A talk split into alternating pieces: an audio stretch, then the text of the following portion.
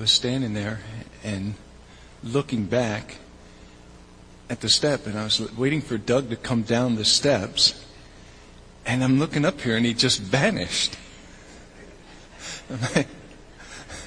so I'm thankful that he came out the other door because for a second there, I thought we were all in trouble, and he was the only one that went. Sorry, I just had to say that. Uh, couldn't resist that one.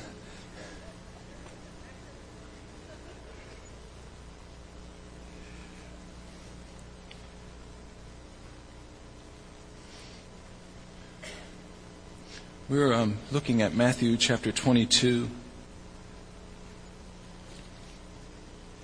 going through some parables that, that Jesus had spoke and shared and we have another one, another twist today in looking at the kingdom of heaven in Matthew chapter 22, uh, verses 1 through 14. So I invite you, if you have your Bibles, to open to Matthew 22. Um,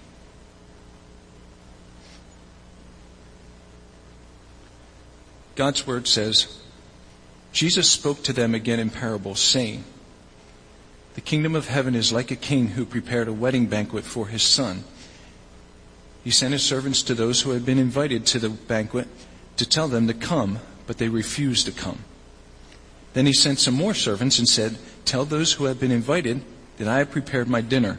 My oxen and fatted cattle have been butchered, and everything is ready. Come to the wedding banquet.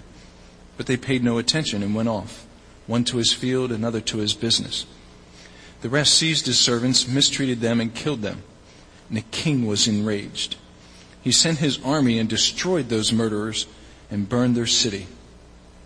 Then he said to his servants, The wedding banquet is ready, but those I invited did not deserve to come. Go to the street corners and invite to the banquet anyone you find. So the servants went out into the streets and gathered all the people they, they could find, both good and bad, and the wedding hall was filled with guests. But when the king came in to see the guests, he noticed a man there who was not wearing wedding clothes. Friend, he asked, how did you get in here without wedding clothes? And the man was speechless. Then the king told the attendants, Tie him hand and foot and throw him outside into the darkness, where there will be weeping and gnashing of teeth. For many are invited, but few are chosen. Let's pray together. Heavenly Father, we look to your word this morning. We look to your word to guide us look to your word to show us how we should live.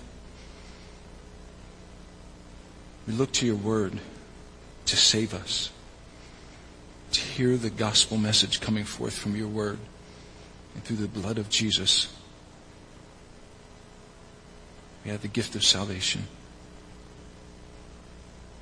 As we look to this parable this morning, Lord, may we find ourselves, find ourselves at the wedding banquet. Ask this in Jesus' name. Amen. So today, going through another parable describing the kingdom of heaven, um, and it's a parable that can be summed up in the words from John 14. And John 14, 6, where Jesus says, I am the way and the truth and the life. No one comes to the Father except by me.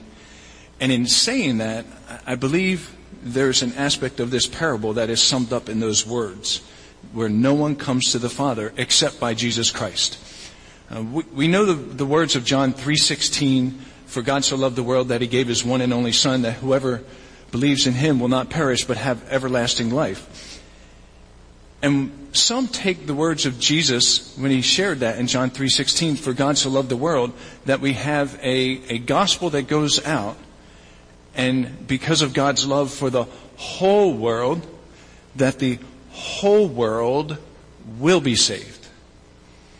And that's not what John 3:16 says, and that's not what the parable in Matthew 22 says. And so we have to be careful when we start talking about a, a universal gospel where all the world will be saved. Uh, God does love the whole world. He gave His one and only Son, but whoever believes in Him will not perish and have eternal life. And so in John 14:2, to go to another verse, Jesus says, "My Father's house has many rooms, and if it were not so, would I have told you that I am going to pre- going there to prepare a place for you?" Some walk away from John 14:2 where Jesus says, "My Father's house has many rooms," to walk away from a verse like that and say, "Well, certainly in heaven God's preparing a lot of different rooms. There's a room over here that the Christians will be in, and there's a room over here where the Muslims will be, and here's a room where the, the Buddhists will be, and, and here's a room where Wiccans will be, and here's a room where atheists will be." See, everybody's going to heaven. My Father has gone to heaven to prepare a lot of different rooms where a lot of different groups can get to heaven in their own way to enjoy the presence of God. But When I come back to Matthew 22, verses 1 through 14, they very clearly refute that kind of thinking and that kind of understanding, where God has prepared many rooms, but those many rooms are for those who believe in Jesus Christ as the Son of God. There's two kingdoms, and all of these parables talk about the kingdom of heaven. We have the kingdom of heaven and we have the kingdom of this world. And when Jesus gives these parables over and over about the kingdom of heaven, he gives us the purpose for our lives. He shows us how to live, but he also gives us a glimpse into what it means and how it is to get into the kingdom of heaven. And our parable today speaks about that purpose of, of how it is to get into the kingdom of heaven and what it means to live in the kingdom of the world and not be part of the kingdom of heaven.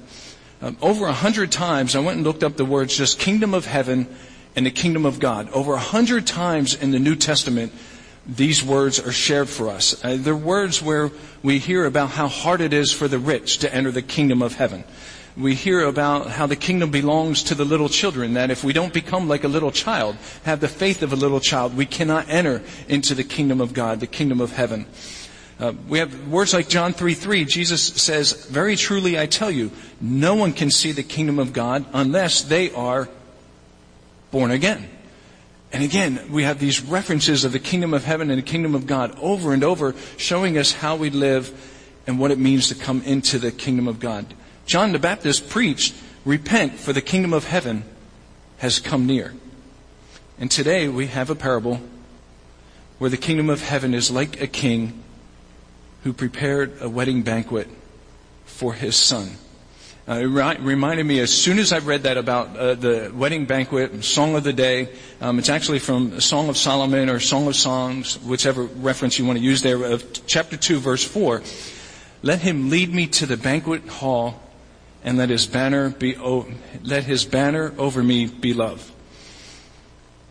Let me go to the banquet hall and his banner over me is love. Right? And that song, God loves you and I love you and that's the way it should be. His banner over me is love. And when I think about the parable that we're going to look at this morning, we have to remember the kingdom's, the kingdom of heaven's like a king, and the king, God, is preparing this place for us because he just loves us so much. And he cares about us so much that he's drawing us to him to be part of the kingdom of heaven. I get goosebumps thinking about the kingdom of heaven and God drawing us close to him because his banner over us is love and we just sit and we bask in His love.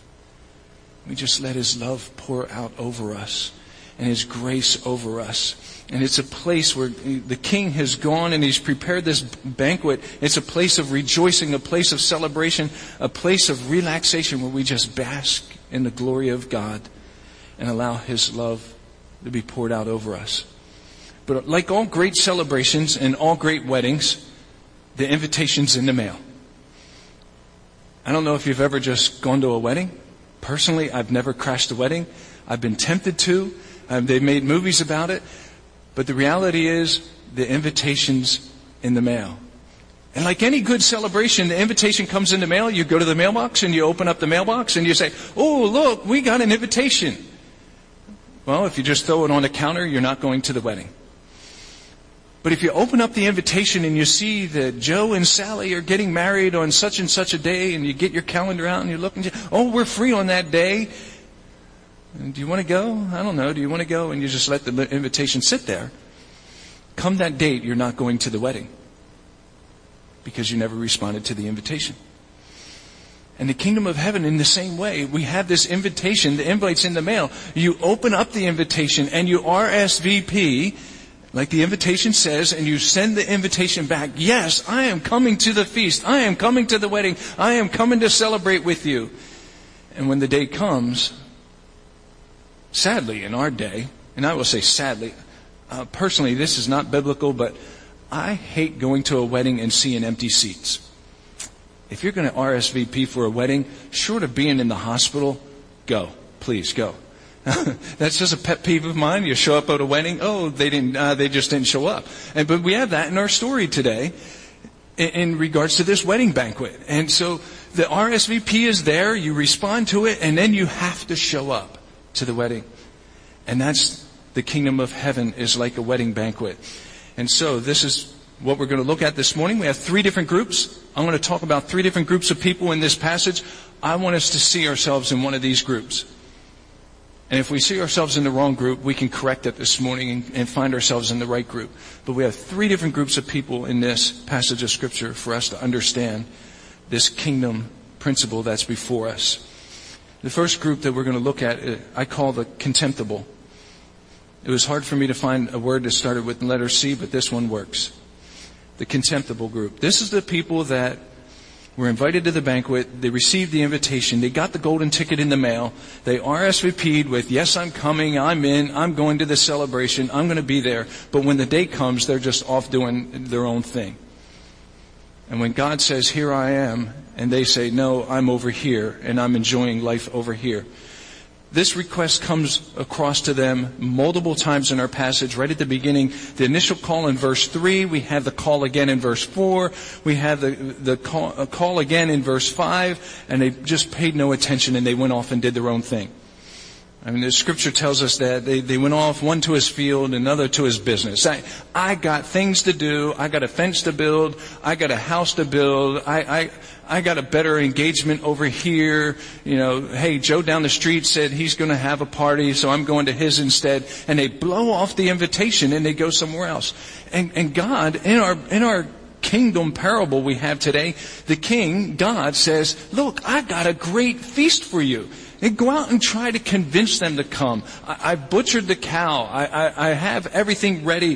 The feast is ready for you. Come to the wedding banquet. And no, sorry, God. I got my own thing to do. This group is contemptible. They said they would do the things of God, but they're running off and doing their own things and doing what they want. They understand the blessing of God. They understand all of the blessings that come from being in the kingdom of heaven, but instead they want to go their own way and they want to go their own direction. I want to say that today we have a whole world full of contemptible people.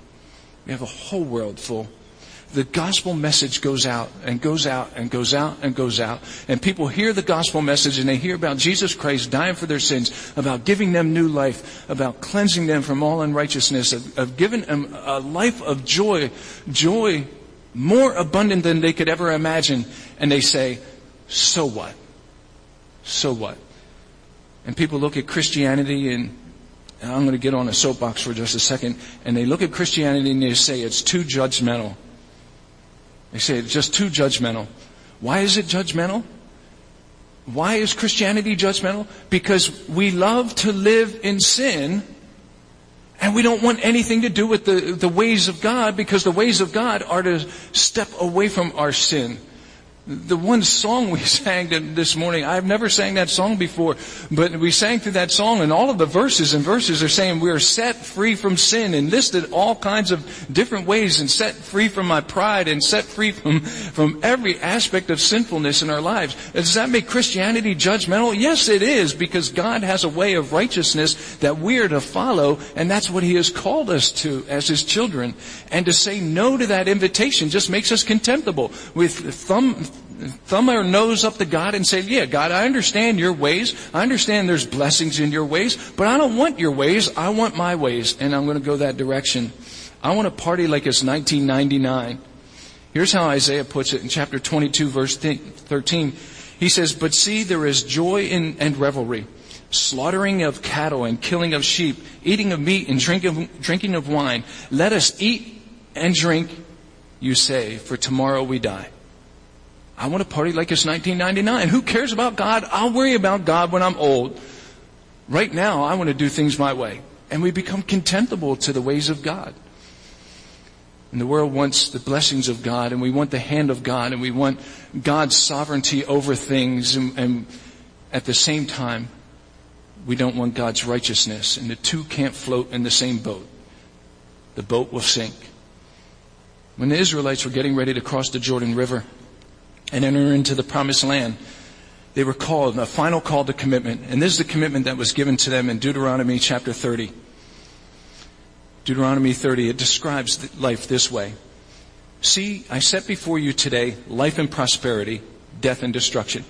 There's the two aspects. I set before you life and prosperity, death and destruction. Two ways are set before us. For I command you today to love the Lord your God, to walk in obedience to him, and to keep his commands, decrees, and laws. Then you will live and increase, and the Lord your God will bless you in the land you are entering to, to possess. Did you get, did you get the aspect of life and prosperity? I command you today to keep his commands, his decrees, his laws. Then you will live and increase, and the Lord your God will bless you in the land you are entering to possess. But if your heart turns away and you are not obedient, if you are drawn away to bow down to other gods and worship them, I declare to you this day that you will certainly be destroyed. You will not live long in the land you are crossing the Jordan to enter and possess. And there are the cursings, the death and destruction that would come when we are disobedient to God. And there is the group of contemptible people we have in our parable where they know the ways of God, they know where there are blessings, and they know there is fruitfulness in following after God, and they know there is life, and they know there is prosperity, and at the same time they say, I don't care, I will worship my own idols, and I want to go that direction, and we become contemptible to God. And the two don't float in the same boat. The end result of all of the contemptible people is he sent his army and destroyed those murderers and burned their city. that's not a pretty end. And that's what happens. Now, I want to be honest and fair to the scripture that we have in front of us. Jesus is talking to the Pharisees, the teachers of the law, the Sadducees, and the religious authorities that were in that day, and their city burned to the ground. In 70 AD, look in your history book, Jerusalem was burned to the ground and destroyed and the practice of the way that they had practiced the religion that God ordained was washed away. Forced them into an aspect of that they would look to Jesus Christ and understand He was Lord and Savior and look no other way. They have become contemptible to the ways of God. And we are, we are right there today. We are right on a dangerous precipice. I could back myself right up to the edge. We're, we're ready to fall in. And we have to be so careful in our own personal lives to not be contemptible. Let's move on to a positive note the chosen. From the contemptible people to the chosen. Here's a hint up front before I even finish my sermon. Group one, group two, group three, take door number two. Take door number two. One, two, and three, take door number two, the chosen. This is where we want to be. The king says, hey, go out to the bad people, go out to the good people, go out anywhere you can and find anybody that'll come into the wedding banquet. And I'm glad that my invitation didn't come first, that it came and God said, Oh, there's a bad person on the corner. Hey, do you want to go to a wedding? Yeah, let's go to a wedding. Who, who, who turns down a feast? Who turns down a celebration? Who turns down the ways of God? And we get to respond. I'm happy that the love of God is wide and deep and reaches to every aspect of the world and everywhere. And no matter how far we are sunk in our sin, however far we think that we have gone, I know people have said, if I ever walk in the doors of a church, the whole ceiling will come down. Well, God bless you. Come in. We could use a new roof. Let the ceiling come down and the insurance company pay for a new one and, and come in and, and take the love of God and enjoy the graces of God because everyone, every single one, no matter where we're at, is, is invited to come in and chosen to come into the be, be in the wedding banquet. Matthew 22, 10, we are told, so the servants went out into the streets and gathered all the people they could find, all the people they could find, both good and bad, and the wedding hall was filled with guests. I really believe, and this is my belief, that God has this wedding feast prepared for us this great celebration. You know, when Jesus says that He has prepared a place for us, that where He goes, that we, we will be also, that He is preparing a place for us, and He knows the exact number that are going to, that's going to come into the kingdom of God. He knows precisely. He knows beginning and end, and He knows the exact number. Whether that number is 1,355,654,282. I don't know what the number is. God knows what that is. But when that one person, when that last person comes into the kingdom, when that last person says, yes, I'm ready, I, I, I accept Jesus Christ as Lord and Savior, and I am chosen, and I am part of God's kingdom, and, and when that last number comes in, and the hotel is filled, that's when the door is going to close. Jesus is to come. It's all over, folks. And I believe that. I honestly do. That, that, and this verse points to that, that the wedding hall was filled with guests. Uh, the exact number of people came in. Not one too many, not one too less. And we're going to get to the one that snuck in in a, in a little bit. But the exact number into the kingdom of heaven. And I believe that God has that right size for each and every one of us. Why chosen? Because that's who we are. When we respond in faith to the gospel of Jesus Christ, that gospel of forgiveness, we are chosen. From the beginning of time, God chose us to be part of this wedding banquet. In Romans, Paul refers to believers as chosen. He says that we are, are remnants chosen by grace. Uh, James chapter 2 verse 5 says, Listen, my dear brothers and sisters, has not God chosen those who are poor in the eyes of the world to be rich in faith and to inherit the kingdom of God? He promised those who love him. We are chosen and we inherit what God has given to us the servants in our parable went out into the streets and said, Oh, there's someone that could come to the banquet. It didn't matter what kind of person they were, whether they were a bad person, a good person, it didn't matter. Here is a person that could come into the wedding banquet and God's love reaches out so deep. The invites went out. The cries were in the street. The call is on our hearts. And we have a Savior, Jesus Christ, that's inviting us to the wedding banquet. The sinless man who knew no sin became sin for us so that we might be called sons of God. We either respond as the chosen and follow after God, or we turn away in scorn and we remain with the contemptible. I can jump up and down all day, jump up all and down all day that I have a golden ticket. You know, I opened my chocolate bar and there it was a golden ticket. Okay, Willy Wonka for those who are still trying to catch up. Charlie in the Chocolate Factory if you want to go that way. If you didn't show up on the right day, at the right time, you didn't get to go into the chocolate factory. You could take that golden ticket and, and sell it and get some money. Do whatever you want with it. But if you wanted to be contemptible to Willy Wonka and say, I don't care about your chocolate factory, Go give the ticket away. Or just ignore that you ever found it. Throw it in the trash.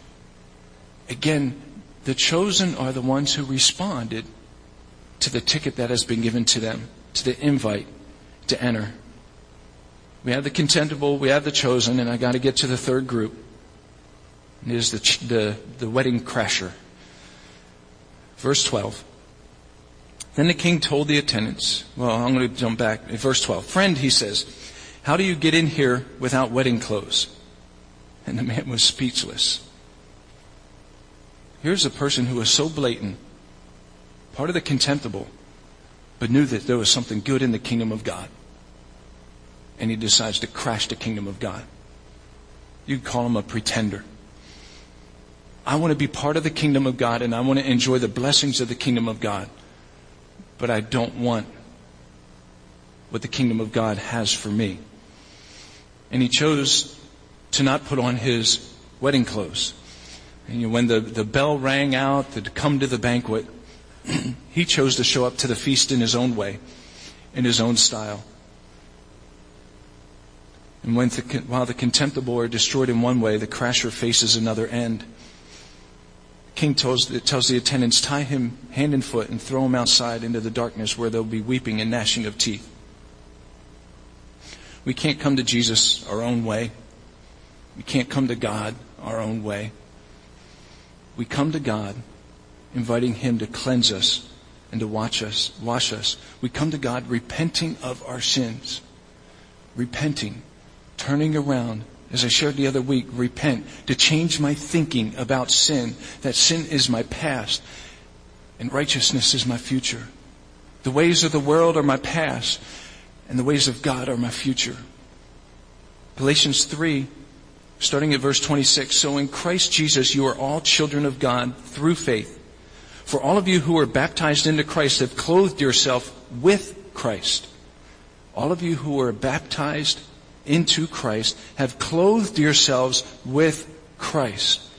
There is neither Jew nor Gentile, neither slave nor free, nor male nor female, for you are all one in Christ Jesus. If you belong to Christ, then you are Abraham's seed and heirs according to the promise. We clothe ourselves with Jesus Christ. We put on the nature of Jesus Christ. We put on the ways of Jesus Christ. We live out our lives in the way that Jesus Christ would. And Jesus Christ, as far as I can tell and read and understand, never ran after sin. Yet we have someone showing up at the wedding banquet.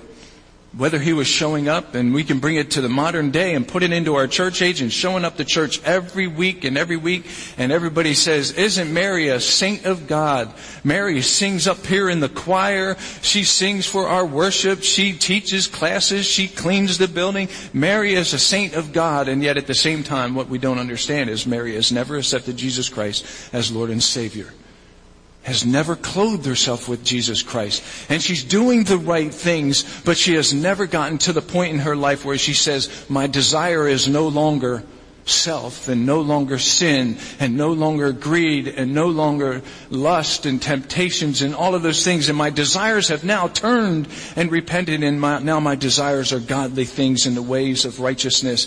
And I cry after God and I, I want to be holy as He is holy and I, I want to move that direction. Yeah. Did, do we fall back into sin and do we, does sin entangle us and pull us back? Yes, but we're so quick to repent of it and turn back to God. Yet the wedding crasher, he wanted to keep his foot in the world. And yet he wanted to keep his foot in the kingdom of God just in case. And God says, no, it can't be that way. It can't be that way. If our desire is to sneak into heaven in our own righteousness, we're sneaking into heaven with our filthy rags and we will not get there.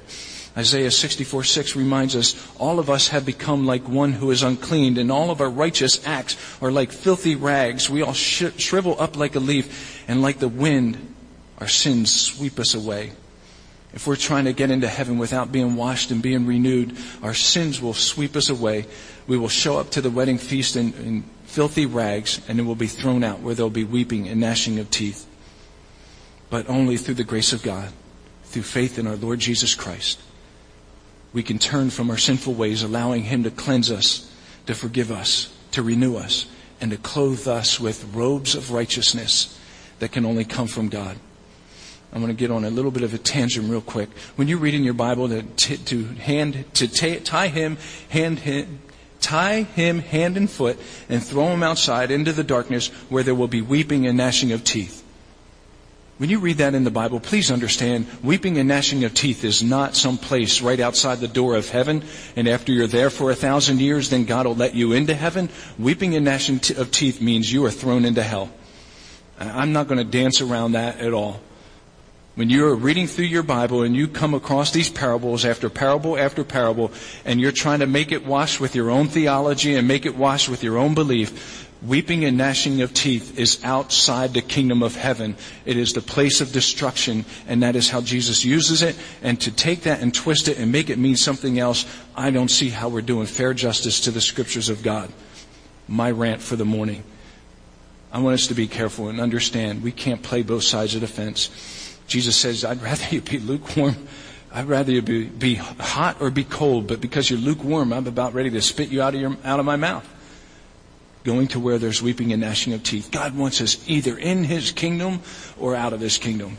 And only we can decide. But if we want to play the game of a wedding crasher and show up in our own filthy rags, we will be found out and thrown out. How do we wrap it up? Matthew 22, 14. For many are invited, but few are chosen. Here's the upside of our story today. We're all here today. That's the upside of our story. We are all hearing this today the upside of her story is whether I'm contemptible or whether I'm a crasher, no matter where I'm at, I have the right to become the chosen. I have the right to become the chosen. No matter what sin right now is wrapped around my leg, pulling me down, all I have to do is say, God, chop it off, please. Remove that sin from my life. I don't want that anymore. Let me turn away from that. And we're here today and have that opportunity to say, I want to be part of the chosen.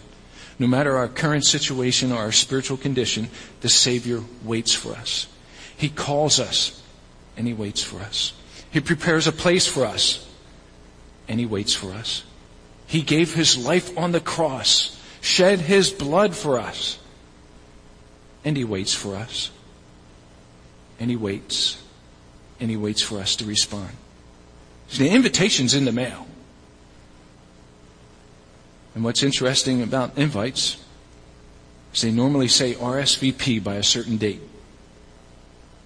I've never gotten a wedding invite that says RSVP whenever you feel like it. Doesn't. Did you know that you have a certain date in regards to the kingdom of heaven? I don't want to make this parable walk on all fours. That's dangerous to do as well, but we all have a certain date. Today is the day of salvation. I don't know what my tomorrow is. I honestly don't. And you don't either. If you are sitting someplace today and saying, I'll worry about God in a couple years. I don't want to be a downer, but we don't all have a couple years. We don't have the promise of tomorrow. We do have the promise of God. And so today becomes the day of salvation. When we open up the invitation from God and we have it in front of us and it says RSVP now. RSVP now. And that's how God's call comes to our life. He's asking us, do you want to be part of the kingdom? Do you want to be chosen? Do you want to enjoy the feast of God? Do you want to uh, enjoy life more abundant that He has promised us? Or do you want to enjoy sin and let it keep pulling you down? Do you want to come to the wedding banquet? Now, question that sits with each of us. Are you going to the wedding banquet? Are you going to the wedding banquet? Will you be part of the chosen? Let's pray together. Heavenly Father, we thank you that we can come to your table. You're the God who provides for us and gives us so much, blesses us in so many different ways. And yet, Lord, that is only because we finally responded to your invitation of salvation and said, Yes, I want to be part of the kingdom of heaven. I want Jesus Christ as my Lord and Savior. I want to live my life for God. Lord, help us to make the right decisions in our life. When we see the world slip away and chasing dreams that never come true, trying to fulfill desires that can never be met, trying to fill voids in their life. Help us to see you and understand that you are the way, the truth, and the life. And that no one comes to the Father except by you. You are the answer for our lives. You're the only answer. You are the one who fills the void in our life. You are the one who grants us holy desires. You are the one who lifts us out of sin and sets our feet on solid ground. You are the one who has chosen us.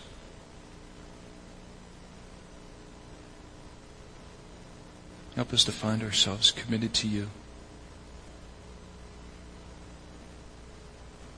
We thank you for that gift of salvation that touches all of our lives.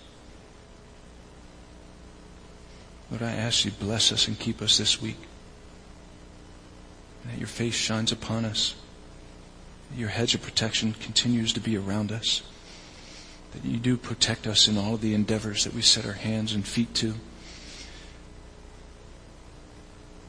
that you help us to walk the straight and narrow that you would desire for us. Lord, help us to find time during the week to just sit back and say, God, you love me. God, you love me so much. Thank you. And just sit back and relax in the beauty and love of God that rests upon us, your chosen.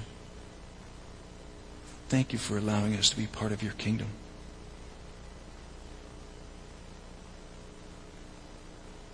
Thank you for the new life that you've given to us. We ask this in Jesus' name. Amen.